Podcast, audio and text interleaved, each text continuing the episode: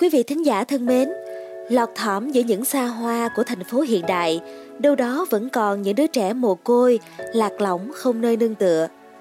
Thương những đứa trẻ bị bỏ rơi, thiếu điều kiện chăm sóc, ông Huỳnh Tấn Hùng, cựu chiến binh ở huyện Phú Ninh, tỉnh Quảng Nam, đã mở cửa đưa những đứa trẻ bất hạnh về nuôi. Từ một vài đứa, ngôi nhà của ông bây giờ đã trở thành mái ấm che chở bình yên và giúp cho hàng trăm phận đời bất hạnh được sống vui vẻ, hạnh phúc.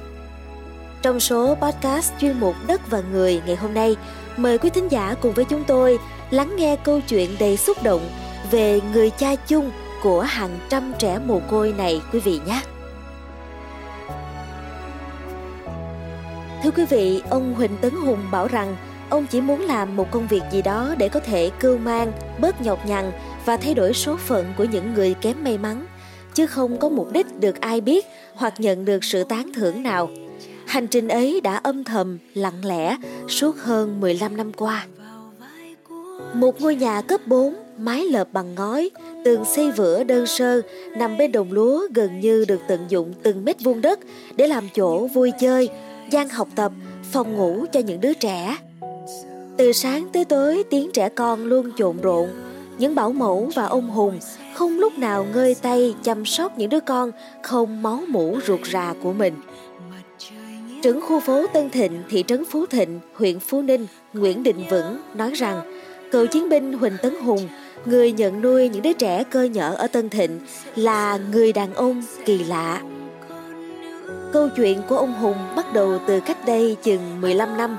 Một phụ nữ sống đơn thân trong vùng vì phải đi làm xa mà ít có điều kiện nuôi nấng đứa con đau yếu nên tìm tới gửi nhờ ông Hùng chăm sóc vì thấy ông yêu trẻ con.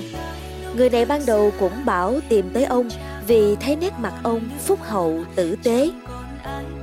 Thấy ông nhận nuôi trẻ, nhiều người khó khăn cứ tìm tới gửi con. Ban đầu họ chỉ để trẻ từ sáng rồi đi làm, tới tối đón về.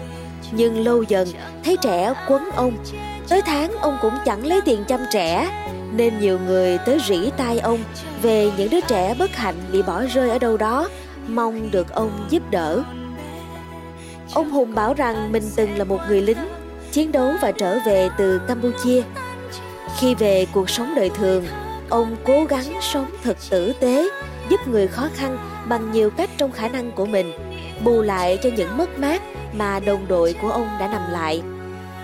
Trước khi lập trung tâm nuôi dạy trẻ mồ côi, ông đã dành thời gian và tiền bạc để xây nhà tình thương cho người nghèo khó. Ông không một tiếng la, không một lời quát nạt, mà luôn từ bi, bao dung, âu yếm và thương yêu chiều chuộng các con của mình, dù lũ trẻ có quấy khóc, quậy phá đến bao nhiêu. Tất cả các con ông đều gọi ông là ba, đứa nhỏ hơn thì gọi là ông, dù chúng chẳng hề biết mình có phải con hay là cháu ruột của người đang nhận nuôi mình hay không.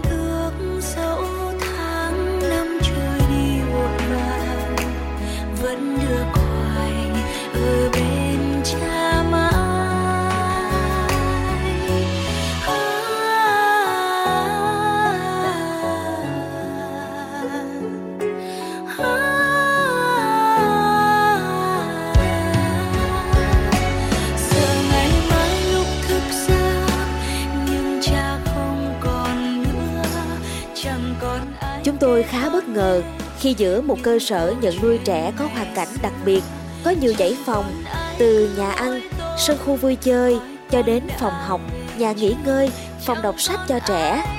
Nhưng chỉ có một căn phòng nhỏ như phòng trọ làm nơi để ông Hùng nghỉ ngơi.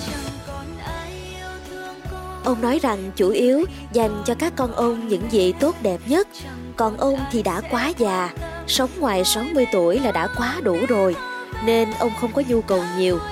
Căn phòng của ông chỉ kê một tấm nệm để nằm, một chiếc quạt tường được mắc để xua tan cái nóng oi bức mùa hè. Còn máy lạnh, nệm êm, phòng đẹp, ông đều nhường cho lũ trẻ. Đặc biệt ở mái ấm, nhiều người cũng đã tìm tới tự nguyện giúp việc, nhận nấu ăn, dọn dẹp, làm sổ sách, chăm sóc trẻ mà không nhận tiền công. Chị Đinh Thị Hồng Đức, bảo mẫu tại cơ sở của ông Hùng, nói đã nghe bà con kể nhiều về mái ấm của ông Hùng. Nhưng năm 2014, Khi đứa con của chị khó nuôi, ốm đau liên tục, khiến chị không thể đi làm việc được, thì chị đem con đến gửi ông Hùng.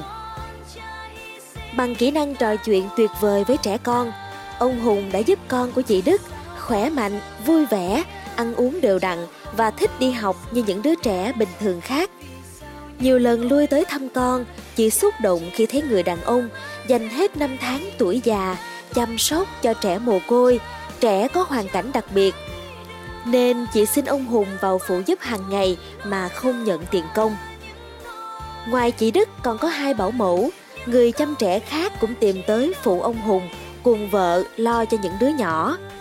Thương cha mình, các con của ông Hùng ở Đà Nẵng sống ở các nơi cũng dành thời gian về chăm lũ trẻ, dành tiền bạc để mua gạo, áo quần, sách vở để trẻ được ăn no, được mặc đủ quần áo và đến trường mỗi ngày. Những đứa trẻ được đi học hàng ngày ở các trường phổ thông, nhiều em thành sinh viên đại học, trưởng thành rồi quay lại mái ấm tìm cách giúp ân nhân của mình nuôi những đứa trẻ khác.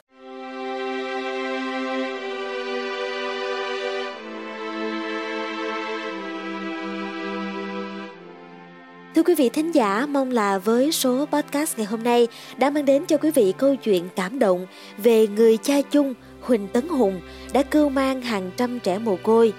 Và đừng quên theo dõi podcast Báo Tuổi Trẻ, chương mục Đất và Người.